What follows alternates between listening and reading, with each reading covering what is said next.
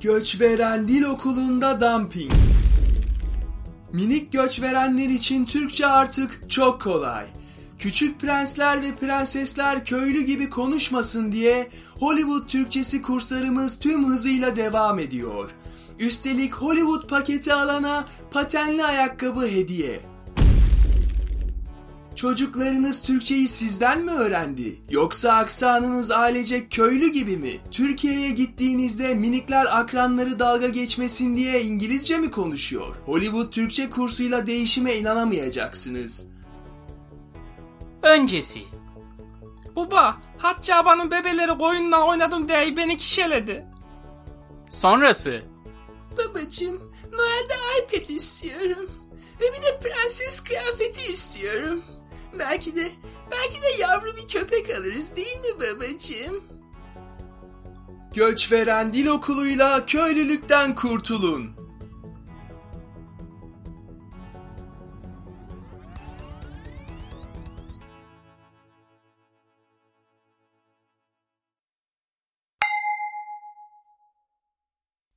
O yani yavaş yavaş bu palazlanmışlığı ve kültüre entegre olmuşluğu sindirmeye başladın mı? Böyle bir oh artık kimseyle işim yok. Ne artistik yapacağım. Şovun alemi yok diyor musun?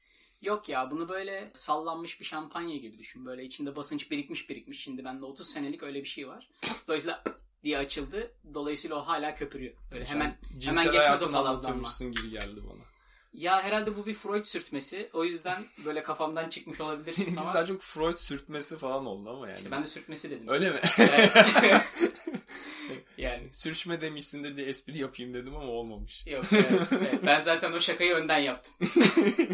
Peki ortalama İngilizle ortalama Türk davranış arasında kültürel farklar haricinde bir fark görüyor musun? Yoksa e, yavaş yavaş artık palazlanmış. Palazlanmak öyle bir şey yani artık yurt kavramının değişmesiyle elemiş alakalı. eleğini asmış falan böyle. Evet, Daha dolayısıyla-. Ortalama insan milliyetinden bağımsız olarak sana aynı gelmeye başladı mı?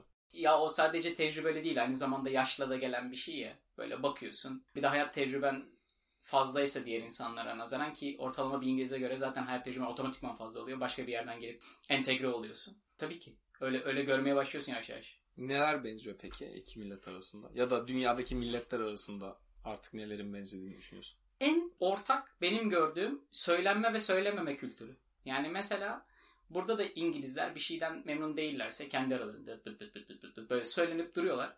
Lan söylesene muhatabını. O konuyla ilgili ya bir şikayetin varsa. Hayır kesinlikle bak 10 kişi tamam mı? bir tane takım liderleri olsun. 10 kişi kendi işlerinde o takım lideriyle ilgili söyleniyorlar birbirlerine. Kimse memnun değil. Bir Allah'ın kulu da geri besleme yapmıyor İngiltere'desin. Hadi Türkiye'de anlıyorum gıybet yapmak zorundasın da. Lan burada söyle bari. Peki burada da e, anneler çocuklarını büyütürken bak herkes kendini kurtarır yine tüm suç sana kalır demiş olabilir mi? Burada daha çok demiş olabilirler. Peki sen böyle sap gibi fırlayıp olmayacak yerde olmayacak şeyi söyleyip sonra çük gibi ortada kalıp e, bütün sorumluluğu üstüne alıp e, O sorumluluğu üstüne alıp kısmını kesiyorum. Evet yaptım onu. 2-3 kere denedim hatta. Ondan sonra da baktım böyle arkamda kimse yok. He falan diye şakaymış gibi yaptım.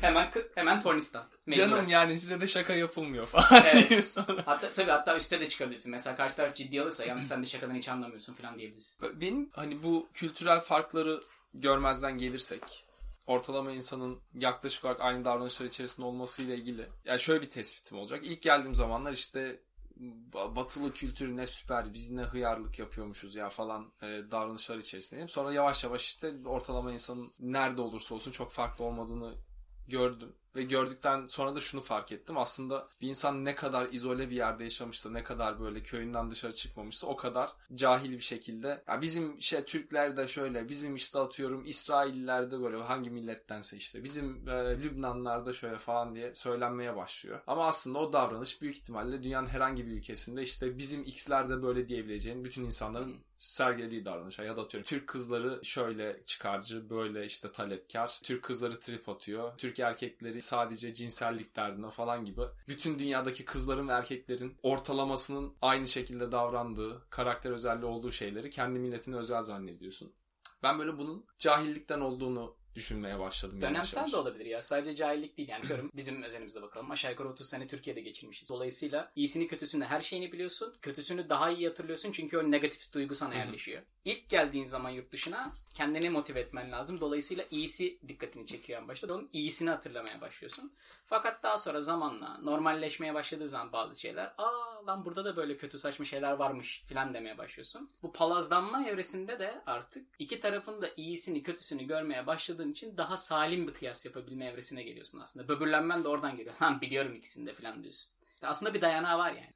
Yani yine de aslında insanı daha kendi kontrolünde olmayan şeyleri daha kabullenebilir hale getirdiğini düşünüyorum. Başka bir kültürün içerisinde yaşayıp benzerlikleri ve küçük farklılıkları gördüğün zaman Hı hı. Artık toleransının arttığını düşünüyorum. Çünkü gidecek başka daha iyi bir yerin olmadığını, gittiğin yerlerde de bazı kötü şeylerin değişmeyeceğini fark ediyorsun ya. Biraz toleransını arttırıyor bence. Palazlanmanın böyle bir güzel tarafı tabii. var yani. Tabii, evet. Ee, bir başka soru. Ee, göçverenlik hani orta sınıfa has bir şey olarak tanımladık en baştan beri. Evet. İşte kalifiye iş gücünün göçü olarak zaten geçiyor. Hı hı. Bizim tanımlamamız değil. Türkiye İstatistik Kurumu. Bir dakika bir dakika nasıl bizim tanımlamamız? Bizim tanımlamamız. Yok ben başkasına dayandırayım dedim. Onda da salak gibi Türkiye İstatistik Kurumu'na dayandırdım. Yani, Ee, başka kurum bilmiyorum sanırım ya. Devlet Planlama Teşkilatı'nın dediği gibi. Devlet Malzeme Ofisi'nin tanımlaması bu. Alkol Denetleme Kurumu. Gidiyor yavaş. BDDK'nın tanımladığı şekliyle orta sınıfın e, göçü aslında bu. Böyle yabancılaştığın bazı işte kendi kültüründen ve başka kültürlerden pek çok konu olmasına rağmen bulunduğun ülkenin orta sınıfıyla böyle bir bütünlük, bir arkadaşlık elde ettin mi? Çünkü kendine en yakın hissettiğin şeyin e, başka Buradaki bir orta evet başka bir Buraya göçmen, evet, diğer evet, göçmen. evet. Yani orta sınıfların birbirini anladığı küçük bir dünyanın içerisinde dahil oldun mu yoksa bu sadece Tabii canım. Yani nasıl Türkiye'deyken bir fanusunuz vardı ise burada da gene yani o, o cam kabı oradan kaldırdık. Burada başka bir yere koyduk. Gene o fanusun içerisinde başka bir Şirinler Köyü'nde takılıyoruz yani. yani öyle Maksat gene Şirin Baba olup Şirine'yi Neyse. Oo, evet böyle olduğunu düşünüyorsun galiba. Öyleymiş gibi yani metafor olarak söylerim yoksa. O 101. Şirin değil mi Şirine? Ya Şirine bildiğim kadarıyla böyle Gargamel'in aslında yarattığı bir şirin. Ha, işte Doğal- onları- Ya organik bir şirin değil o. Evet, Yapay evet. şirin. Onları şey yapsın diye, zaten- yoldan çıkarsın diye yolluyor ama Şirinlerin iyiliği Evet. Şirine'yi de yola getiriyor. Evet aynen öyle. Ya bunlar hepsi Donnie Darko'da geçen geyikler bu arada. Öyle mi? Evet, Donnie Darko'yu izledin mi? Donnie Darko izledim. Çok Tamam, Oradan hatırlıyorsun. Yıllar önce izledim. Oradan hatırlıyorsun. Hı, olabilir. Doğrudur. Ve Donnie Darko'nun da dediği gibi, e, daha doğrusu Ya Donnie Darko kafası güzel bir kardeşimizdi abi. Yani çok seviyorduk. Ama Evet. onun da dediği gibi eğer e, pantolonun içerisinde bir çükün yoksa neden yaşıyorsun? Yaşamanın amacı nedir? Çok derin bir soru. Bunun üzerine ayrı podcast yapabilir miyiz? Bu konuyla ilgili değişik fikirlerim olabilir. pantolonun içerisinde çükü olmayan insanları e, rencide etmek istemiyorum. Buna trans kadınlar ve kadınlar dahil biliyorsun. Onları incitmek istemeyiz. Ama Ee, ya? Fikirlerimizi belirttiğimiz zaman illa in- incitmemiz mi gerekiyor? Yani mesela farklı düşünüyor olamaz mıyız? Farklı düşündüğümüzü söylemiyorum. Sadece düşüncelerimiz o eksende değilse şimdi Hayır abi. incinmeleri mi gerekiyor? hayır Kaldı yani ki inciniyorlarsa da ekime kadar. Yani ne yapayım? dünyadaki liberal e, kültürün aksi hiçbir görüş belirtemezsin. Liberal değil abi artık o aşırı sol ya. Onun artık adı Her neyse, Artık fark gönül etmez. aşırı sol diyebiliriz onlara. Liberal biziz. Her neyse ama yani sonuç olarak o, o abiler kimse onların dediklerinin dışında hiçbir şey söylememen gerekiyor. Bunları da tartışamayız o yüzden. Kusura bakma. Anladım. Ama çok özgürlükçüyüz. E, e, nasıl? Bunda, Bunu da Sen- tartışamayız tabii ki. Sen tabii neyi, ki çok sen neyi soruyorsun anlamadım ben. ben bazen şunu fark ediyorum. Mesela Türkiye'den bir arkadaşımız geliyor bizi ziyarete. Gel, yani böyle birlikte işte atıyorum birkaç gün geçiriyoruz. Aynı evdeyiz. O bizde kalıyor falan. İşte biz tabii eşimle ben sadece. Kendi Aranızda tanımlanamaz bir uçurum değil mi? Ya tanınamaz bir üçüm değil de şeyi fark ediyorum böyle. Sanki artık burada kendine küçük bir dünya kurmuşsun. Kendi ritüellerin var. Kendi e, eğlenme ve zaman geçirme şeklin var. Ve bu o kadar izole bir hale gelmiş ki o dünyanın içerisinde başka birisini alamıyorsun ve kendi küçük dünyanı da başka kimse anlamıyor. Ve bu oluşan bir kültürel farkla zamanla değişmiş bir kültürden kaynaklanıyormuş gibi geliyor. Ya onu gözlemleyebilir miyiz? Yani bende de benzer bir şey. Ya ben de bazen ben ben benzer şeyleri yaşadığım şeyi söylüyorum zaten. Yok yok biliyorum ama hani sen şimdi onu temellendirmeye çalışıyorsun ya kendi gözleminle. Acaba Ben temellendirmeye çalışmıyorum. Ben zaten temeli olan bir şey söylüyorum. Bu senin uydurma. Ben temelsiz bir şey söylemem Berk. yok Berksan. sen bir şey söyleyip daha sonra onu Berksan, Berksan. Bu tuzaklara düşmem Berksan. Hayır tuzak, tuzak değil bu canım. Sen şimdi bir e, argümanda bulunuyorsun. Daha sonra o argümanın çıkış ben noktasını- argümanda bulunmam. Argüman beni bulur Berk. Evet, gerçekten bak bu da değişik bir münazara tekniği. Mesela sürekli araya girerek adama ne diyeceğini unutturuyorsun. Böyle Evet. adam mal. Ama demeye çalıştığım şey şuydu. Benim bu konuda sorularım var. Sen mesela inanmış olabilirsin kendi kuramına. Benim Sorma. hala kafamda soru işareti var. O da şu.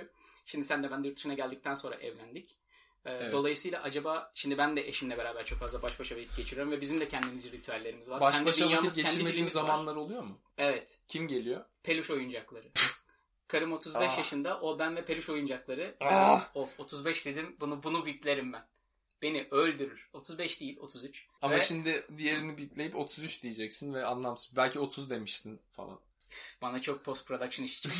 Neyse devam et. Neyse. Ya Bir şey söyleyeceğim. Bu arada bir- çok özür diliyorum. Son kez lafını kesiyorum bu muhabbetle ilgili olarak ama bence eşin zaten bizi dinlemiyor. Ben de geçen gün o serzenişte bulundum. Dedim ki istatistiklere baktım. Geçen gün 3 kişi dinlemiş ve biliyorum ki o sen değilsin çünkü o 3 kişiyi tanıyorum.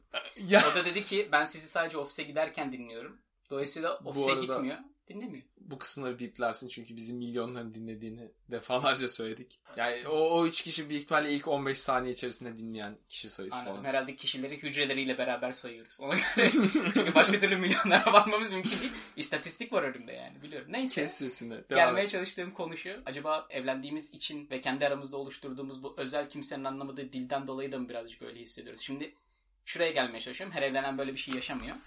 Ama biz yurt dışında evlendiğimiz ve hani eşlerimizle daha biz bize bir hayat yaşamak durumunda kaldığımız için biraz belki de öyle hissediyorsundur diye düşünüyorum ara ara. Yani kendi jargonun oluşunu kesinlikle kabul ediyorum. Ama benim söylediğim daha bazı bir fark. Böyle e, Yani yurt dışının mesela bu, bu hissiyatına katkısı ne? Türkiye'de olsaydın ve aynen bu zamanı geçirseydin yurt dışında olmanın getirdiği ekstra parametre ne olurdu? Şöyle bir örnek vereceğim. O zaman daha böyle ayan beyan ortaya çıkacak. Bahsettiğim şeyin Türkiye'de yaşanması mümkün değil. Çünkü mesela şöyle bir şey düşün. İşte bir arkadaşın geliyor. Ona böyle çok senin eğlendiğin, ilgini çeken ya da kültürel olarak tatmin hissettiğin aktiviteler yaptırıyorsun. Atıyorum Londra'da ne yaparsın? Gene kültürel aktivite yani değil mi sıkıntı? Biliyorum abi. Ben de oradaydım. Pardon. Yani Tate Modern'a gidip işte ne bileyim... e, Anlamıyor değil mi köylü? Yok hayır hayır ondan bahsetmeyeceğim. Tate Modern'a gidip sergi geziyorsun. Oradan çıkıp işte atıyorum mesela yiyecek pazarına gidip sokak yiyeceği yiyeyim diyorsun. Oradan çıkıp Thames kenarında yürüyeyim. Biraz manzaraya bakayım. Hafif böyle rüzgar esiyordur. O sırada sıcak sıcak kahvemi içerim falan gibi. Tamamen hani dünyanın herhangi bir yerinde de aslında bunları yapabileceğin şeyler sadece Londra temasında geçiyor. Hı hı. Ama bu senin keyif aldığın şeyler karşındaki insana keyif vermiyor ve bu tutarlı bir şekilde pek çok insanda böyle olduğunu görüyorsun. Yani atıyorum yiyecek pazarına gidip peynir kokuları içerisinde ki peynir kokusu biliyorsun rahatsız edici bir şey olabiliyor. Peynir kokuları içerisinde oradan sokak yiyeceği yiyor olmak senin için güzel bir aktiviteyken onu aslında küçük görüyor olabilir karşındaki. TED Modern'da modern sanat sergisine gidip senin de büyük ihtimalle yüzde atıyorum 50'sini anlamadığın bir sergiyi gezip ama sırf o bir tane hoşuna giden eser için sana bir şey katar diye gezdiğin sergide ulan bu ne saçma şey diyor olabilir. Ya da işte ulan bu soğukta nehir kenarında biz niye yürüyoruz diyor olabilir. Biz niye yürüyoruz diyor olabilir yani. Neden Hmm. metro ile gitmedik falan gibi şeyler. Böyle küçük şeyleri çok fazla yaşadığımı düşünüyorum ve sanki biz de 5 sene önce aynı böyleydik ama artık kopmuşuz gibi hissediyorum bazen. O yüzden yani bunu başka bir yerde yaşamış olma ihtimalini o yüzden yok. Türkiye'deki arkadaşlarınla yaşayamazsın çünkü büyük ihtimal Türkiye'de de böyle birisin o kişilerle arkadaşlığın zaten en baştan artık soğumuş, değişmiş olması gerekirdi. Tamam ya bence de tabii öyle insanları hayatımızdan çıkarmamız lazım artık. Lan onu demiyorum ya. Pardon ben anlamadım. Kafasını ben yanlış anlamışım ya. Pardon. Yok yani ben böyle bir e, farklılaşma, kendindeki değişiklik dolayısıyla eski çevrene yabancılaşma yaşıyor musun gibi bir soruydu. Hmm. Yok. Binali Yıldırım. Evet. O zaman e, yavaş yavaş artık sonlara doğru geliyoruz ve son temamız da yurt kavramı olacak. Bunu aslında bu harika. üç, üç katmanlı bir konu. Birincisi ilk yurt belirlediğimiz yer yani doğduğumuz, büyüdüğümüz işte benim neredeyse işte 25 senemi geçirdiğim Türkiye ve özelinde Ankara. Burası ilk yurt. Sonra ikinci yurt olan çünkü palazlandıysan artık yurt belirlediğin bir yer var. İkinci yurdumuz olan işte burada nerede yaşıyorsan orası. Ve yavaş yavaş da artık bir yurtsuzluk kavramına doğru gidiyorsun. Çünkü benim ve işte pek çok göç veren arkadaşımızın belirttiği üzere ilk yurt kavramının yavaş yavaş silikleşmeye başlıyor. Çünkü geride bıraktığın yer hiçbir zaman aynı şekliyle kalmıyor ve sen her gittiğinde daha da yabancı hissetmeye başlıyorsun. İkinci yurt kavramı daha belirginleşmeye başlıyor. O yavaş yavaş yurt yani senin yuva bellediğin yer haline gelmeye başlıyor ve ele geçirmeye başlıyor. Ve yavaş yavaş yuva bellediğin yeni bir yer olmasına rağmen artık sen bir nebzede e, yurtsuzsun. Çünkü atıyorum benim durumumda 30 senelik hayatın 25 senesinde yurt bellediğin yer silikleştiği için aslında kimlikle ilgili de sorunlar ya da yurtsuzluk hissi gelmeye başlıyor. Sende böyle bir Böyle bir geçiş hissediyor musun? Gerçekten atıyorum İngiltere'deki evini yurt belledin mi? Türkiye tatile gidince biraz böyle bunalıp ondan sonra of bir Londra'ya geri dönsem de şu evimde bir yatağımda yatsam diye kendi evini, Londra'daki evini özlediğin oluyor mu? Taşını toprağını öpeceğim diye e, secdeye varıp uçaktan inip yeri öptüğün oluyor mu? Tabii ben buna zaten daha önce cevap vermiştim. O yüzden yine tutarlı olmak adına yine aynı cevabı veriyorum. Evet. Yine böyle Yok evet deyip kesmeme gerek yok. Daha çok devam edebilirim de. et. Ediyorum o zaman. Müsaadenle. Evet. Muhtemelen şöyle oluyor. Eskiden Türkiye'de yaşarken zaten orası senin yurdun olduğu için seni rahatsız eden şeyleri kabul ediyorsun. Çünkü orada var olmak için onu hayatın normu olarak kabul edip hayatına devam etmen lazım. Var olmak için. Fakat şu anda öyle bir şeye ihtiyacın yok. Dolayısıyla orada seni eskiden rahatsız eden her şey artık batmaya başlıyor. Çünkü oradan kurtulma şansın var. Dolayısıyla ki bunun en klişe fakat bir şeyin klişe olması onu yanlış yapmaz. En bariz örneği benim özelimde mesela sigara. Deliriyorum. Ha, Yani evet, bir hafta içerisinde ya havaalanından iner inmez hayattan soğuyorum. Evet ya. ya ya. o kadar büyük bir özlemle geliyorum. Lan 6-8 ay olmuş belki görmüyorum ailemi, anamı, babamı. Açık çok hava özlemişim. nasıl sigara kokar Abi bir diyorsun. çıkıyorum yani böyle 180 bavulla dönüp ilk uçağa binesim geliyor yani. Zaten biliyorsun e, taksicilere çok yardımcı olmuyoruz havaalanlarında. Bir de öyle bir sıkıntımız var. Ekstradan külfet. Yani evet dolayısıyla geri dönmeyi o anlamda çok özlerim. Yani bununla başlıyor. Bundan sonra bunun gibi böyle küçük beni eskiden rahatsız eden ama işte öldürmez be kardeşim çok da dert değil dediğim şeyler artık büyük dertmiş gibi geliyor. Ha ne olur bir şey olur geri dönersin ertesi gün gene alışırsın ama şu anda yok ben almayayım teşekkür ederim. Peki yani hiçbir yerin çok da mükemmel olmadığını anlamaya başladığın zaman yavaş yavaş yurtsuz hissetmeye başlıyor musun? Yani sonuçta Türkiye'de çok Gene hoş... manipülatif soru. Hayır, hayır Türkiye'de çok da ya Türkiye'de rahatsız olduğun şeyler vardı ve işte bir yere göç ettin. Çünkü Hı hı. oranın daha iyi olacağını düşündün ama aslında yani tam evet bariz olan farklar da var ama hiçbir yer mükemmel değil. Hı Dolayısıyla bir daha gidecek bir yerin olmadığını fark ediyorsun yavaş yavaş. hı hı. Aslında artık daha fazla yer değiştirmenin de bir anlamı kalmayabilir fikri Tabii olarak. kişiye göre değişir. Evet.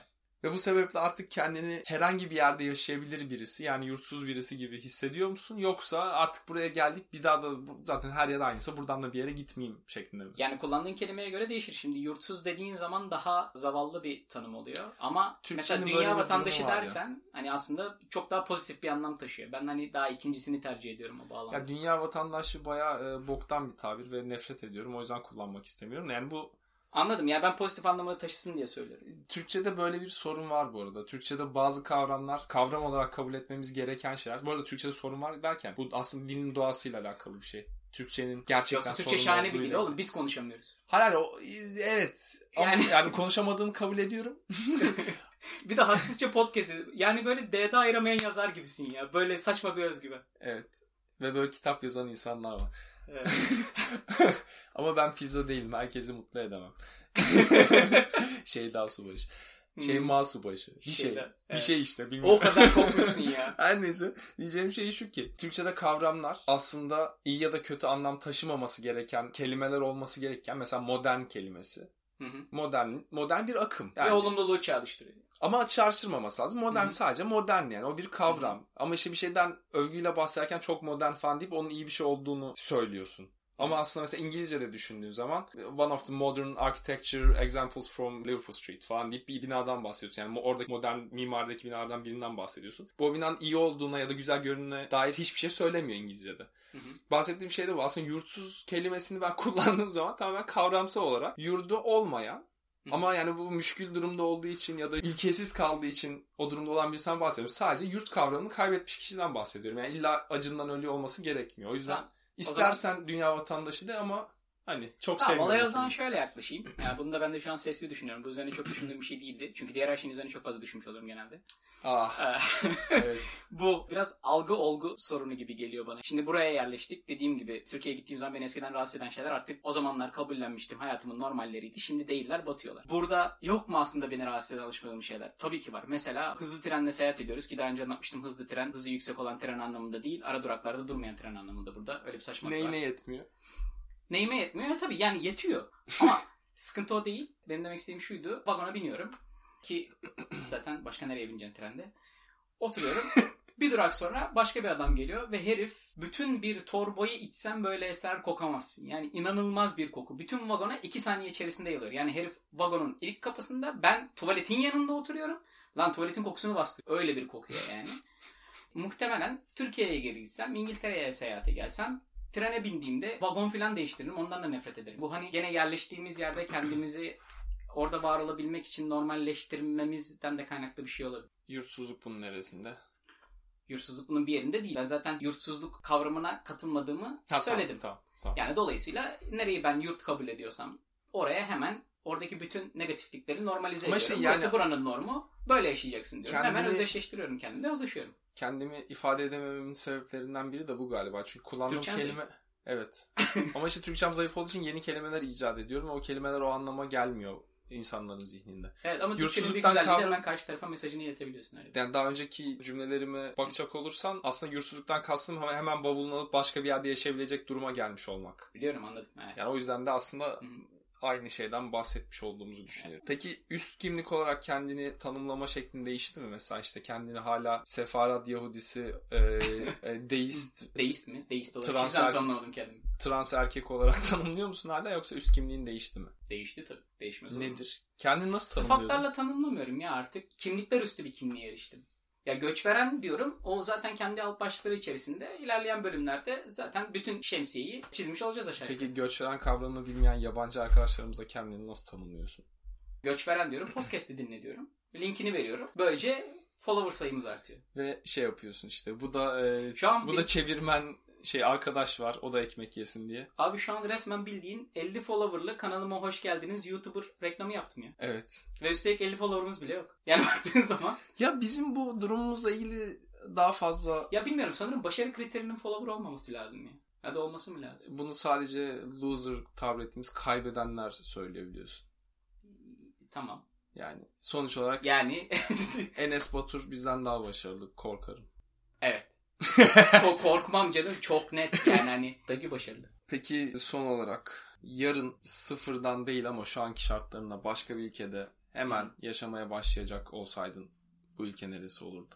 Yatabiliyor muyum aynı zamanda? Yani hiç böyle iş kaygım falan yok. Böyle ya hani hayır şu anki Ülkeyi sevdim o yüzden orada kalmak istiyorum gibi böyle böyle lükslerim var mı? Evet ama burada ne yapıyorsan her şekliyle aynısını orada yaptın düşün. Yani aldın senin evini taşıdım işin de orada falan filan. Aa, çok zor soru ya. Yani emekliliğimi Portekiz'de yaşamak istediğimi biliyorum. Ayvalık Dolayısıyla yatış için Portekiz. Ya Portekiz'i inanılmaz sevdim ya. Tam da Ayvalık neyine yetmiyor? Portekiz gibi Ayvalık'a onda ben hiç gitmedim ama bilmiyorum. ikisinin de suyu çok soğuk çok seversin. evet Portekiz'in suyu çok soğuk. Çünkü Portekiz'de basur patlatan bir soğuk var yani. o yüzden Abi sinüs de değil. Direkt bazı patlatıyor. yani. evet. Anladım. Enteresanmış. İşte insan fitness yapınca tabii nereyi patlattığını. Emeklilik öncesi nereyi tercih ediyorsun? Emeklilik öncesi burayı tercih ederim. Burada huzurluyum. Burası iyi diyorsun. Evet burası iyi. İkinci bir yer tercih etmiyorum. Ben de sanırım gitmem bir yere ya. Yani buranın o kadar fazla avantajı var ki ama herhalde en büyük avantajı bu birazcık yaşla da alakalı bir şey. Yeni bir dil öğrenmek zorunda değilsin ya. Yani en büyük konfor o herhalde. Evet Portekiz'de nece anlaştı insanlar kuş dili haricinde. Ay çok sevimli. Orada anlaşmak çok kolay. Çünkü sen orada obrigada, obrigada'nın mesela e, teşekkür ederim anlamına geldiğini bilmene rağmen gidip salak salak insanlara gracias falan diyorsun böyle. Onlar da... Yapılabilecek en faal hareket yani. Niye Dolayısıyla lan Portekizlerin İspanyollara karşı bir düşmanlığı yok yani. Yok bize tur rehberi kız şey demişti. İspanyollar gracias dediği sürece sıkıntı yok ama turistlerin gracias demesinden hoşlanmıyorlar Portekiz Evet, yerleri demişti. evet çok mantıklı. Çünkü ulan zaten hani gracias da senin için yabancı bir kelime. Neden adamın teşekkür ederimini kullanmıyorsun? diye bence haklı bir eleştiride bulunmuştu tur rehberi. Ben de ondan sonra dikkat etmiştim. Ama Portekizliler de İspanyolca konuşmuyor mu? Niye garipsiyorlar? yani niye doğru olduğunu sormadım ben anlamadım. Ben, ben de bilmiyorum. İşte öyle alıngan bir Ya işte Zaten o yüzden Türkler çok benziyor. Çok alınganlar. ya bir defa zaten şey Portekizliler biliyorsun liman İspanyoluna denir. Çünkü yürürken böyle o suların içerisinde port port port port port. Yani sınırı port. olmamasına rağmen Akdeniz memleketi de diyebilir miyiz mesela? Akdeniz ülkesi diyebilir miyiz? Ee, Akdeniz'e sınırı cidden araya C- Gibraltar giriyor değil mi? Hı. Yok harbi yok. Ama tam bir Akdeniz ülkesi. Yani insanına baktığın zaman. E işte yani demek ki o çıkan su çok dağılmadan. Neden? Çünkü ana dilleri İspanyolca. Bu arada ana dilleri İspanyolca değil yani. Latince. Har yani Portekizce. Esperanto. Ne? Portekizce konuşuyorlar Aa. saçmalama. Pardon ya. Tamam. Pardon. Keşke işte bu da benim böyle- cehaletim. Bak işte göç veren mesela böyle çok özgüvenli üstüne gidebilmelisin. Evet. Yani Esperanto'yu bilip e, Portekizceyi bilmemen. Şu an çok şaşırdım ya gerçekten. Evet. Brezilya'da nece konuşuyorlar o zaman? Brezilyaca. Brezilyaca tamam. Başka sorum yok. Çok saçma sorularla geliyorsun anlamıyorum. Yani- Mesela Polonya'da nece konuşuyor? Polonyaca. Tamam işte bu onun gibi bir şey. Evet hazır o zaman e, linguistik konularına girdik. Bu yayının bitme vakti gelmiş gibi hissediyorum. Ve programı burada kapatıyorum. Sevgili dinleyenlerimiz Upminster stüdyolarından sunduğumuz bir Göçveren Podcast yayını daha sona erdi. Hepinize çok teşekkür ediyoruz bizi dinlediğiniz için. Berk Hocam söz sizde. Obrigado, obrigado. Görüşmek üzere.